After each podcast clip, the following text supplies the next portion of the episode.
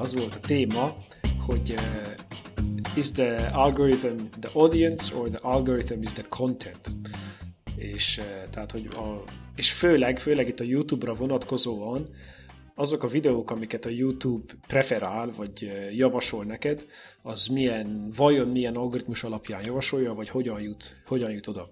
És az egész arról szólt, hogy van ez a YouTuber, ilyen educational videókat csinál, Veritasium, majdnem az egyik legkövetettebb, és azt kezdte észrevenni, hogy a bevételei, a YouTube bevételei egy idő, és volt, egy idő után csökkennek, és volt egy ilyen nagyon tisztán elkülöníthető idő, amikor ezt, ez a, ezt a jelenséget kezdte megfigyelni.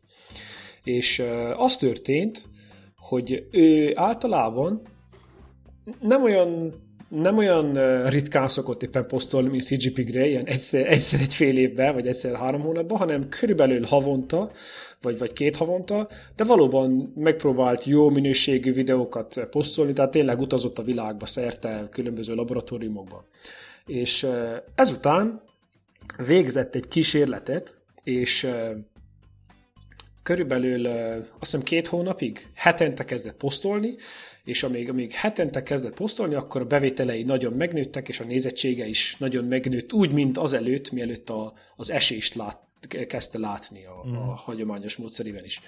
És akkor persze azt is mondja, hogy viszont ebben az időszakban, mivel nagyon gyakran töltötte fel a videókat, ez nem föltétlenül a, a legjobb nem voltak a legjobb munkái, hanem csak nyomta a kontentet. Akkor ebből azt következtette, hogy jól elkülöníthető nap után, vagy periódus után, azt hiszem valamikor 2016 elején, a YouTube kezdte preferálni inkább a hírértékkel bíró videókat. Tehát azokat, amelyek csak a nagyon, a nagyon friss dolgokra vonatkoznak.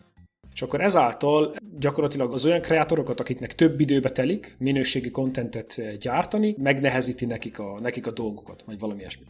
És akkor azt mondta, hogy tegyük fel azt, van két véglet. Az első az az, hogy the algorithm is the audience. Tehát az az, az, az optimális világ, amikor tényleg neked a YouTube azt mutatja, valóban a, a következő videó, ami automatikusan bejön, az az a videó, amit hogyha te az összes YouTube videót megnéznéd, valóban is azt választottad volna ki, adnál, adnád a legnagyobb utility score-t eh, annak uh-huh. a videónak adnád. És hogyha ez mindenkinek bejön, akkor az algoritm az, az, az, amit az audience szeretne. Tehát itt az algoritmus az a recommendation engine, tehát az ajánló algoritmus, ami ajánlja neked a következő videót. Pontosan, pontosan. És a múltkori epizódban beszéltük, hogy ezek hogyan működhetnek ezek a recommendation engine-ek, milyen algoritmusok alapján ugye elhelyeznek egy csomó cookie a, a browseredbe, és követik azt, hogy te milyen videókat nézel, hány percig nézed azt a videót, a különböző videóknak vannak címkéik, hogy hova kattintasz utána egyik videóból, melyik másik videóba, és utána hogyan megy tovább ez a láncolat, a klikkláncolatod, és akkor az alapján neked javasol valamit. És hogyha ez tényleg úgy működne, hogy téged segít, vagy hogy neked a tartalomfogyasztásodat elősegítse, akkor azt kéne neked ajánljon, amit te valójában szeretnél. A másik véglet az az lenne, hogy the algorithm is the content. Azt értette ez alatt, hogy valójában neked az algoritmus nem azt mutatja, amit te szeretnél, hanem egy idő után te azt szeretnéd nézni, amit az algoritmus mutat neked. Hogyha például az ilyen nagyon rövid tegnapi vagy az két nappal ezelőtti eseményekre vonatkozó videókat mutatja neked a YouTube, akkor egy idő után azokat kezded nézni, és egy idő után mindenki azokat kezdi preferálni, akkor valójában nem is tudod, hogy mi történt, de egy idő után ezeket a, ezeket a videókat kezded nézni, de valójában nem a, te, nem a te kezdeményezésedből jutottál ide, hanem a YouTube befolyásol. És ad egy példát erre, hogyha az interneten csak macskás videókat mutat neked a YouTube a recommended eh, videók között, előbb-utóbb egyikre rá fogsz klikkelni, és utána majd még egyre rá fogsz klikkelni. És akkor előbb-utóbb oda jutsz, hogy én akkor maskás videókat szeretnék nézni, holott a legelején nem volt alternatívád, vagy. És akkor van egy érdekes kísérlet, uh-huh. Erről is van egy videó, arról szól, hogy az emberek eh, egy ilyen váróterembe ülnek, mikor kinyitja az orvos az ajtót, mindenki feláll, és utána egyik bemegy a szobába, mindenki leül. Megérkezik egy, egy új ember ebbe a váróterembe, nem nagyon érti, hogy mi történik, kinyitják az ajtót, mindenki feláll, ő nem csinál semmit, utána valaki bemegy, és automatikusan egy idő után ő is elkezdi követni azt, amit a, a tömeg tesz. Tehát ő is felkezd állni. És akkor eljutnak egy olyan pontra, amikor a, a kezdeti emberek közül, aki a legelején feláll, tehát minden beépített ember már elfogy, de ugyanúgy ez a, ez a mechanizmus, ez, ez megy tovább, mert mindenki lassan-lassan bevonta és átadódott. Aha. De ez ilyen peer pressure, erre volt egy másik példa is, valami a majmokkal és egy banánnal. Jó, tényleg, tényleg. Volt valami. Mi volt az? Én is elfelejtettem. Csak elfelejtettem, hogy hogy van pontosan. Na de várjál, megkeresem. De szerintem egy kicsit más ez, mert ez, hogy térjünk vissza, nekem az a kérdésem, hogy amit mondtál, ez a második szélsőséges nézőpont, ez, hogy algorithm is a content. Mi egy jó analógia, vagy erre tudsz valami más analógiát mondani, hogy így azáltal, hogy csak bizonyos videókat ajánl neked a YouTube, azáltal előbb-utóbb megszereted azokat a videókat. Ez a feltevés, nem? Előbb-utóbb csak olyan videók lesznek, mert a kreátorokat az fogja incentivizálni nagyobb bevételre. És akkor ők persze erre fognak harapni, ja, és ő értem. pontosan ezt a példát hozza fel, hogy ő ritkábban posztolna jobb minőségű videókat, de mivel a YouTube egyértelműen azt mutatja neki, hogy ha gyakrabban posztolsz gyengébb minőségű videókat, akkor kétszer vagy háromszor akkor a bevételed lesz, akkor egy Adam Smith láthatatlan kéz alapú kreátor természetesen azt fogja választani, amelyik anyagilag jobban megéri. Így gyakorlatilag ezzel az algoritmussal a YouTube nem incentivizálja azt, hogy jobb minőségű videókat posztoljanak ritkában, de ez csak, egy, ez csak egy egyszerű példa most azzal, hogy most milyen videók vannak, és nem muszáj YouTube-nál maradjunk, teszem én azt, hogy ha átmegyünk a Google-re, amelyik egy sokkal keményebb kérdés, mert ott nem csak videókra keresel, hanem bármire keresel, ott a YouTube az ki tudja, ki tudja vagy a, a Google meg tudja válogatni, hogy miket mutat neked az első oldalon, és ezáltal a társadalmat be lehet folyásolni objektíven a társadalomban van egy íratlan szabály, hogy elfogadjuk, hogy valójában a keresőmotor azt a választ adja, ami valójában a, az ereje teljéből a legjobb és nincsen, nincsen befolyásolva, de ideológiailag befolyásolva hmm. lehet. És akkor e- ezt akkor elfogadjuk Igen, el? De ez egy nagyon jó topik, mert először is azt az be kell látni, hogy szükség van ezekre az algoritmusokra, mert annyi információ van, hogyha nem tudnád keresni, akkor használhatatlan lenne az internet. Vagy a YouTube is pont mondja a videóba a srác Veritasiumról, hogy 65 évnyi videót töltenek fel minden nap. Tehát ott, ha, ha nem lenne egy jó algoritmus, ami neked kiszűrje, megkeresse, használhatatlan lenne az egész platform. Tehát ezt mindenképp kell tudni, hogy algoritmus kell.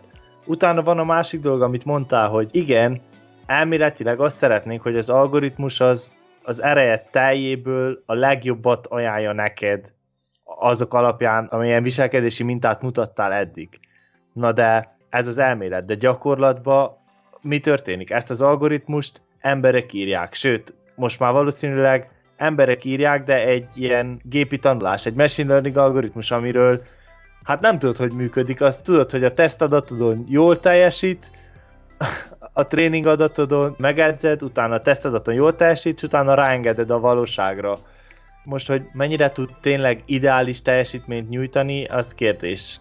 Ja. Gyakorlatilag a konfliktusnak a, a gyökere az onnan származik, hogy digitalizált társadalomban, sőt, 2030-ban, amire a podcast aktuális lesz, nagyon nehéz lesz elválasztani a corporate érdekeket a társadalmi érdektől. És hogyha neked akkora monopól cégek vannak, mint például a YouTube, amelyik gyakorlatilag az egyetlen videó megosztó platform, vagy a, a Google, amelyik az egyetlen keresőmotor, tehát ő nem egy társadalmi intézmény, neki nem az a célja, hogy a társadalomba egy szerepet lásson el, ami lenne az a megoldás, ugye, hogy the, the algorithm is the audience hanem egy profit maximalizálásról gondolkodik. És hogyha neki, hogyha az algoritmus azt mutatja, hogy az embereket a YouTube esetén akkor, akkor növekedik a profit, hogyha az emberek többet ülnek a platformon. Hogyha az algoritmus arra jött rá, hogy az emberek többet ülnek a platformon, hogyha olyan videókról van több, olyan videókat rekomendelünk, amelyik egy vagy két nappal ezelőtti eseményekről szólnak, akkor ő ezt fogja el, előnyben részesíteni, mert egy cég, és a profit, profitból kell éljen.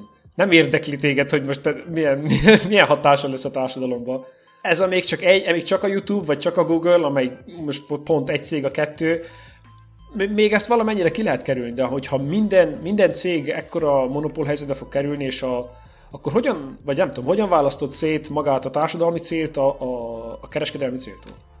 Igen, azt hiszem megfogtad a, a probléma gyökerét, mert tényleg, tényleg ez van, hogy, hogy valahogy akkor szabályozni kéne a nagy cégeket, hogy Ez egy kicsit talán kötődik a Facebookos botrányhoz is, nem? Mert ott is az volt, hogy mekkora profitot tud csinálni abból a Facebook, hogy el tudja adni ezeket a nagyon ja. részletes adatokat mindenkiről cégeknek. És miért ne adná el? Hiszen ingyen használod a Facebookot, nekik is meg kell élni valamiből, el fogják adni ezt. Na de nem biztos, hogy a társadalom érdekét szolgálja, hogyha ennyire pontosan mindenkiről tudod például a politikai beállítottságát, és meg tudod célozni őket olyan reklámokkal, ami választásokat dönthet el. Ez már elég szürke zóna. Vagy ugyanígy, amikor van egy, van egy csomó fake news oldal a Facebookon, a Facebookot gyakorlatilag nem érdekli, hogy ez most fake news-e vagy nem, vagy milyen, milyen hatása van a társadalomra, az több like, több hír. At the end of the day, a, a money. A money beszél. The bottom, at the end of the day, bottom line. meghúzzuk a vonalat, és kész. Igen, de most, hogy ebből ekkora ügy lett, ekkora, ekkora galiba lett a Facebookos dologból, így azért tettek a kormányok, próbáltak egy kis nyomást gyakorolni a Facebookra, és akkor most tettek bizonyos lépéseket, hogy, hogy például kiszűrjék a, az ilyen álhíres oldalakat. Na, mennyire lesz hatékony? Nem tudom. Szerintem a kormányok mindenképpen ezt látják, úgyhogy igen, egyre több kezdeményezés van. Most például a Facebook volt egy nagy botrány, de van ugye ez a, ez a GDPR, ez a Data Protection dolog az uh-huh. EU-ban, meg egy, vagy ahogy a kukikat ki kell, jóvá kell hagyni a neten. Egy, szerintem elég, elég sok kezdeményezés van, úgyhogy felzárkózik maga a törvényhozás, de a cégek mindig elő előtte járnak. Ez igaz. Mindig lesz egy öt év, ami alatt a, a Google-nek a részvénye fel fog menni 3000 dollárra, mert, és az alatt nem, nem a társadalom javain kapaszkodott fel arra a szintre, vagy valami ilyesmi. Plusz még van egy másik, ugye, ugye van az első hullám, hogy a cég kijön az új technológiával, profitot csinál. Akkor jön a második hullám, hogy jó, hát ezt kéne szabályozni egy kicsit, mert visszaélések vannak, de ugye miért reagáltak a kormányok? Azért, mert olyan visszaélések voltak, ami a politikára hatással van, hogy választásokat lehet nyerni vagy veszíteni vele, akkor veszélybe érzi magát a politikus, akkor jön a politikai szabályozás. De még mindig nem jött a, a civil a mozgalom. pszichológiai szabályozás, hogy mennyire károsak, mennyire addiktív ez a Facebook. Az még mindig nincs annyira szabályozva, mert, mert az, az nem érdekel még a politikának se annyira. Igen, igen. Még mindig csak a választás befolyásolási szempontból volt a botrány, nem azért, hogy de akkor várjunk, egy, ez a csomó fake news a társadalomban milyen hatással van. Pont ez, amit még a múltkor te mondtál, hogy hogy ilyen marginalizálódás van, mindenki meg tudja találni magának a szélsőséges nézeteit, és nagyon szétválasztja a, a társadalmat. Ja, ja, ilyen uh, echo chamber, effektus, ez nagyon, nagyon erős lesz. És akkor ugyanígy ezt szerintem csak a saját tapasztalatomon, a YouTube-on egy idő után, az elején a YouTube nem volt annyira agresszív. Szerintem azóta, amióta behozták ezt az autoplay dolgot, már biztos van egy öt éve, már me- megöregedtem, de az elején nem volt, nem volt autoplay, nem voltak még uh, lejátszási listák se.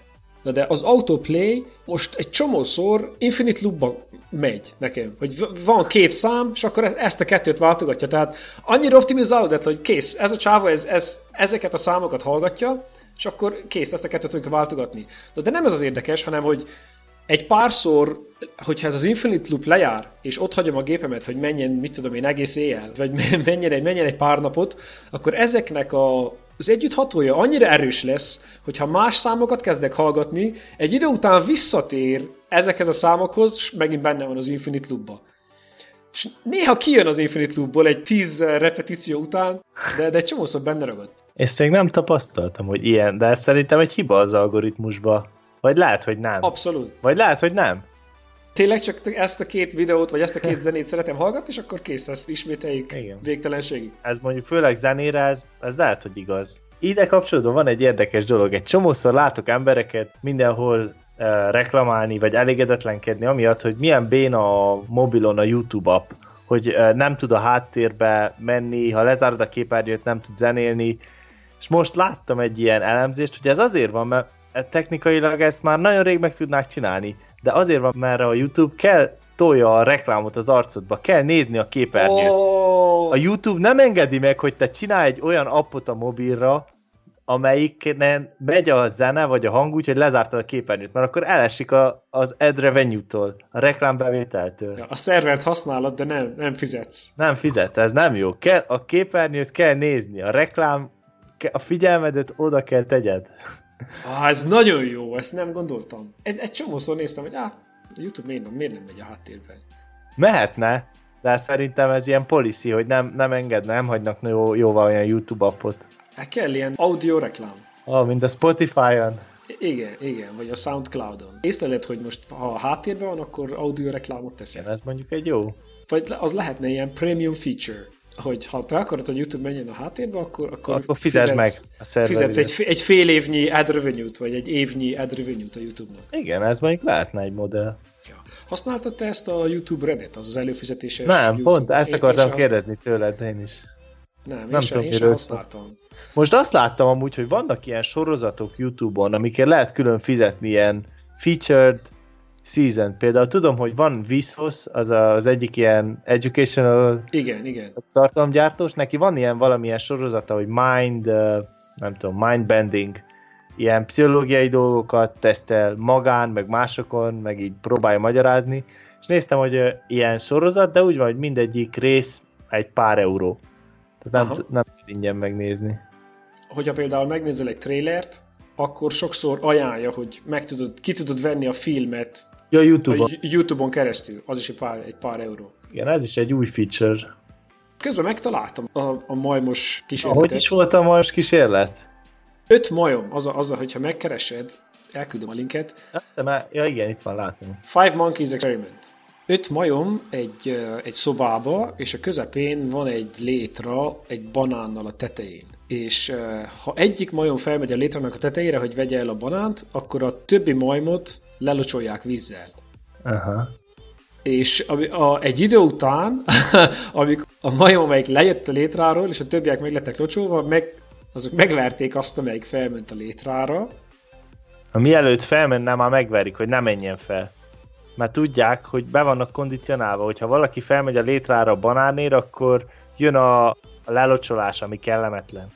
Igen, és utána uh, the scientists decided to substitute one of the monkeys. Igen, és akkor hoztak egy kívülállót, aki, aki nem volt benne a kísérletbe, és utána a kívülállót is megverték, hogy mi, hogyha fel akart menni a létrára, és egy idő után mindenki kicserélődött, és a kívülállók sem mentek fel a létrára. És akkor ez, ez ugyanaz, mint amit leírtam Ugyanaz, a, a. PCSS kísérlettel. Igen, és pont itt mondja a végén, hogy a végén, amikor már kicserélted az összes majmot, és megkérdeznéd őket, hogy miért veritek meg, ha valaki felmegy a létrára, akkor nem tudnák, de bennük van, hogy This is how things are done here.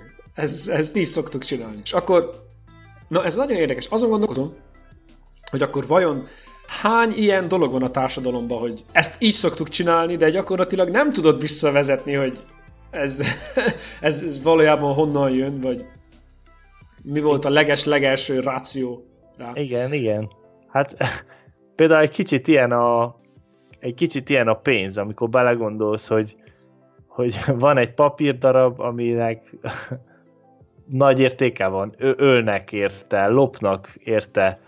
Igen, mert mindenki elfogadja, hogy ennek, Tehát ennek, mindenki- ennek igen, van értéke. Ennek van ér, mindenki elfogadja, hogy előveszel egy, egy 20 euróst, hogy hú, ez, ez, ez nagy értéke. Ez. De ugyanígy nekem, amikor a YouTube beáll az autoloopba, vajon ezeket a számokat én tényleg szeretem, vagy egyszer valamikor javasolta, és hagytam, hogy játszodja le egy párszor. És akkor utána, ez, ez ugyanolyan, mint a hirdetésekkel, a hirdet, a, az autópályán, hogyha látsz 40 Coca-Cola hirdetést, akkor amikor következő benzinkútnál megállsz, akkor persze, hogy kondicionálva vagy, hogy Coca-Colát vegyél, mert az embernek, az embernek az agya automatikusan ilyen védekezési mechanizmus alapján a már látott vagy az ismerős dolgokat preferálja az idegen új, új dolgokhoz Igen. képest.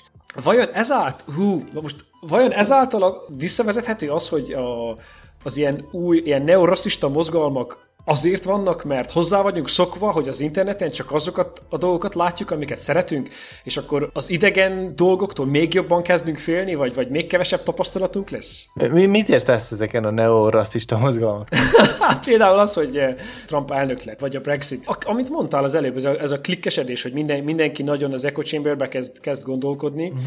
Vajon akkor a, az online viselkedésünk az átfordítódik valós életbe is? Mint hogyha egy társadalom, hogyha egy másik kultúrától valamilyen szinten óckodsz, vagy intézményesen félsz, akkor az vajon azért van-e, mert az internet téged arra kondicionál, hogy csak olyan dolgokat látsz, ami, ami téged olyan biztonsággal tölt el, amit már láttál, amit már amúgy is szeretsz, mert ezek az algoritmusok ugyanazokat, mindig ugyanazokat javasolják neked, amit te szeretsz, és így egyre kevesebb, egyre kevesebb a lehetőség új dolgokat meglátni, vagy ilyen Értem. kényelmetlen helyzetbe. Tehát gyakorlatilag szerintem a, a, a társadalom egyre inkább kerüli a kényelmetlenséget. Minden, mindenki a saját uh, biztos, biztonsági buborékát az növeli, egyre csak növeli. És akkor vajon nem ezért van ez nagy marginalizálódás minden, minden társadalomban? Ez nagyon érdekes, ez nagyon érdekes megfigyelés, hogy nem, nem zökkentenek ki a komfortzónádból ezek a dolgok, és akkor, akkor az újdonságoktól még jobban félsz. Tehát hát biztos, ez biztos, hogy, hogy ez a sok idő, amit online eltörtünk, az, az rengeteg hatása van arra, hogy hogy gondolkodunk, hogy látjuk a dolgokat, de ebben még nem gondoltam bele, hogy a reklámok, meg az ilyen ajánló motorok hogy befolyásolnak. Ez érdekes. Már egy például, hogyha Amazonon valamit keresel, is arra vagy kondicionálva, hogy mindenre van termék, hogyha 45 attribútumot találsz ki, úgyis találsz egy olyan terméket, amelyik neked azt a kielégülés, pillanatnyi kielégülés megadja, hogy á igen, meg tudod találni ezt a terméket. Úgyhogy az olyan dolgok, ahol egy picit is e, kell engedni, vagy egy picit is kell tolerálni, vagy e, kényelmetlen helyzetbe kerülni, azok egyre ritkábbak. Főleg online, hogyha akarsz venni egy repülőjegyet 45 constraint-tel. Mi az a constraint? Megkötés megkötéssel, akkor ja, lehetséges, nem, nem, nem baj. A, a lehetőségeknek a végtelenségében az idegenségtől kezdünk félni. Hm. Hogy én, szerintem ez nem is, nem is tudom, hogy ez eh, társadalmilag ugyanúgy, ahogy az univerzumban minden molekula a könnyebb utat kezdi választani, mindig az, az, az entropiát azt próbálod maximalizálni, akkor normális, hogy az agyad is mindig a könnyebb utat fogja választani. Tehát, hogyha van egy út, ahol az effort 2 egy másik, ahol az effort 1, automatikusan az agyad arra van kondicionálva, hogy az egyes effort utat választja. Csak akkor ez oda vezet, oda vezet, hogy mindenki az egyes effortot választja, akkor a végén nagyon eltávolodtok egymástól ez valahogy így van, hogy mindig a könnyebb utat választod alapbeállításom, vagy ösztönösen, és ezt felül tudod írni tudatosan, ha plusz energiát fektetsz bele, de nem tudsz mindig minden döntésedbe odafigyelni, és mindig beletenni a plusz energiát. Ezért, ezért nagyon nagy erejük van a defaultoknak. Igen, és akkor, hogyha van egy algoritmus, amelyik a, a profit maximalizáláson törekedik, az akkor lesz, akkor fogod a legtöbbet nézni a YouTube-ot, hogyha minimum efforttal neked a content jön, és nem, nem klikkelsz félre. És akkor egy algoritmus ezt meg tudja tanulni. Veszélyes. Nincsen felkészülve a társadalom arra, hogy mekkora ereje van egy algoritmus, egy recommender algoritmus. Igen.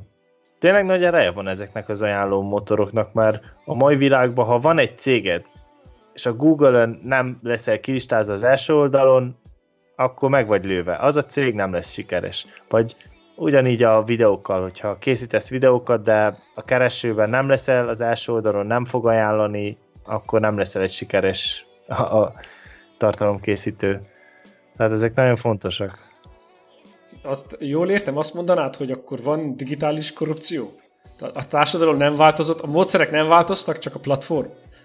Hát igen, bizonyos értelemben van. Van, mondjuk próbálnak ezek az algoritmusok pártatlanok lenni, és ká, ugye titkos, a, ezek az algoritmusok titkosak, de általában meg vannak adva az irányelvek, hogy miknek kell megfelelni, hogy például Google mondja, hogy te akkor vagy egy jó website, hogyha sok más website linkel rád, vannak ilyen rád mutató linkek. Már az azt jelenti, hogy valaki linkel rád, akkor valaki megbízik benned. Ha sokan megbíznak benned, akkor valószínűleg megbízható vagy. Tehát próbálnak ezek ilyen belátható irányelvek alapján működni, de a pontos algoritmus sose tudod. Ja igen, és ezt akartam mondani, hogy ami a baj, hogy a legtöbb ilyen algoritmus az teljesen ilyen gépi tanulás, egy machine learning algoritmus, ami, ami nagyon vagány, csak az a rossz ezekben, hogy nem tudjuk, ezeket nem lehet teljesen érteni, hogy mit miért csinálnak. Mi csak azt tudjuk, hogy egy, egy tesztadaton nagyon jól teljesít. Akkor ennek annyi, annyi ilyen kis hatása lehet, hogy, hogy ez veszélyes, nem? Ja, abszolút, abszolút veszélyes. És uh, szerintem már a, a nemzetközi tőzsde volt talán az első, ahol gépi tanulást ipari mennyiségben vagy ipari skálán kezdték alkalmazni, és uh, gyakorlatilag az emberi brokerek, vagy az emberi traderek, azok már nagyon nehezen értik a tőzsde algoritmusoknak a döntéseit. Ugyanígy, mert a machine learning megtanult egy csomó dolgot, lát egy csomó olyan uh, olyan mintázatot, amit az ember az, az nem lát meg, vagy, vagy túl komplikált Igen. az, hogy, hogy, hogy megértse. De összben, összben működik, tehát a profit az, az, az maximalizálódik, maga az algoritmusnak a célja, és valójában, tehát a, amiről beszéltünk a legelején, az ilyen reinforcement learning algoritmusok működnek. A Mario-t az AI végigjátsza, mert látja, hogy az, az, az a kicsi szám kell, kell növekedjen. De lehet, hogy olyan, olyan hát mozdulatokat tesz, amit az ember valójában nem tenne, megáll a, az ilyen evős virágnak a szélén, a fél pixelen megáll, ahol az ember soha nem tudna megállni. De jó, de az algoritmus az, az megtanulja, hogy ez lehetséges. Igen, de a real world, a való világ az, az bonyolultabb, mint egy nem lehet ezt egy mérőszámmal ilyen objektíven, hogy igen, a Mario-ba, ha az a szám nő, ha a pontszám nő, akkor jól teljesítesz. De a való világban ezt nagyon nehéz megítélni, hogy most hogy ítéled meg, hogy most jó az én ajánló algoritmusom? Úgyhogy megméred, hogy a régi algoritmussal mennyi időt töltöttek átlagban a userek, és az újjal mennyi időt töltenek. Gondolom, ez egy metrika lehet. Vagy hogy mennyi, ezeket... mennyi bevételt generál. Hát, csak valójában, az egy nagyon jó metrika. És valójában téged nem érdekel, hogy a userek mennyi időt töltenek, hogy, hogy hány user van, téged nem érdekel abszolút semmi, csak annyi, hogy mekkora a profit. Ez igaz. Valószínűleg, hogy igen, nas, ez a baj, hogy valószínűleg ez, a, ez az egy mutató, amit optimalizálnak. Tehát jó, persze ez is kell, mert minden cég, hogy tudjon működni, fejlődni, kell, kell a bevétel. De hogyha csak ez az egy, amit optimalizálnak, nem jó jel a jövőre nézve. Hát igen, csak akkor jutunk vissza oda, hogy de akkor a törvénykezés közbe kell lépjen, hogy a reward függvénybe abban ne csak a profit legyen az egyik komponens, hanem legyen más társadalmi komponens. Hogy például, például lehet, hogy a reward függvényben az is benne lesz, hogy az emberek maximum x órát nézzenek egy hónapban, vagy mert utána büntetést, az állam büntetést szab ki, vagy valami ilyesmi. Tehát... Aha. Ez például ez jó, hogy ne legyen függőség. Csak hogy ahogy te mondod, ez politikailag is csak azért érdekes, mert választások dőlnek el rajta. Nem azért, mert a társadalomnak ez valamilyen nagy problémát okoz, vagy, vagy hatása lenne rá. Tehát majd, hogyha eljutunk arra a szintre, hogy tényleg a, a, a self-driving károkat, amit a múltkor beszéltünk, azért kezdjük tanulmányozni, hogy a, a, a villamos probléma miatt etikailag melyik, melyik jobb, és nem azért, mert valaki megnyer egy választás, vagy nem, akkor tudunk csak oda eljutni, hogy ezt törvénybe tudjuk foglalni. De szerintem az még az, attól még nagyon messze vagyunk. Messze vagyunk. Most még eszembe jutott erre egy, egy konkrét probléma, hogy például mi az egyik baj ezekkel a, az ajánló algoritmusokkal, és ezt pont YouTube-on láttam erről egy videót, amelyikben leírja a csávó, hogy kisgyerekeknél ez egy nagyon nagy probléma. Van, van egy csomó, van egy ilyen kategória YouTube-on, hogy Surprise Egg.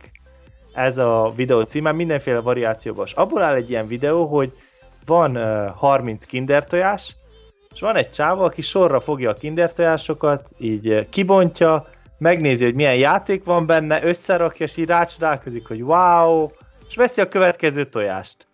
És ilyen videóból van rengeteg. És uh, ez egy csomó, mondta a csávó, hogy egy csomó szülő, akinek van kicsi gyereke, és uh, sokat van gép közelben, Youtube-on, az mindenki ismeri ezt a fajta YouTube videót, mert beteszed, és endless ajánlja neked az algoritmus, és az van, hogy ez a videó, ez, hogy ilyen kinder tojásokat bontasz ki, mindig egy ilyen dopamin löket a kisgyereknek, hogy hú, vajon ebben mi van? Hú, egy autó. Na de jó, de vajon a következőben mi van? Mindig új, mindig valami új. Végtelen content. Végtelen content, és nagyon könnyű lekötni ezzel a kisgyerekeket. Na de mi ezzel a baj, hogy ez egy buta mód, ahogy használjuk az internetet. Nem erre kéne használni az internetet, hogy feltöltünk óráknyi videókat, évnyi videókat arról, hogy kindertojásokat bontogat valaki. Viszont mennyire hatékony, mert egy kis gyereket odaszegez a képernyőhöz, az rengeteg bevétel reklámokból, folyamatosan tud tolni neki a reklámot. Most mit érdekel, hogy ez nem a legjobb hatással van a gyerekre, nagyon könnyű ezeket legyártani, nagyon könnyű a címekbe berakni olyan kulcsszavakat, hogy Winnie the Pooh and Surprise Egg. És kész. Kész. Egyből rátalál a gyerek, lehet nyomni neki. És akkor ez egy olyan dolog, ami ez lesz az egyik hatása az ilyen algoritmusnak, hogy az fő cél, hogy minél tovább szegez oda egy kis gyereket, hogy nézze ezeket a buta videókat. Ez mennyire káros hatás? Az online content fogyasztás az nagyon, ja, nagyon fiatalon kezdődik és akkor ez egy, egy olyan szegmens, ami másképp maga a világban nagyon nehezen monetizálható. De interneten van egy nagyon jó mód, hogy moneti, monetizáljuk a, a gyerekeket is. És akkor fel sem tenni azt a kérdést, hogy de amúgy, amúgy a gyerekeket azt egy milyen, milyen értékrendszer alapján nevelnéd te, mint szülő. De így akkor most egy algoritmus fogja ugyanazt a, ugyanazt a nevelést elvégezni, mert hogyha egy, egy gyerek naponta négy órát ott tölt a, a, a YouTube előtt, ami ne, gondolom, hogy elég sokszor megtörténik, akkor az gyakorlatilag az életének egy hatoda, de abból még egy csomót alszik, úgyhogy egy harmadát a, a, a nevelésnek, vagy az érték átvitelnek azt a YouTube fogja elvégezni. Nem mindegy, hogy miket ajánl az az algoritmus egyáltalán.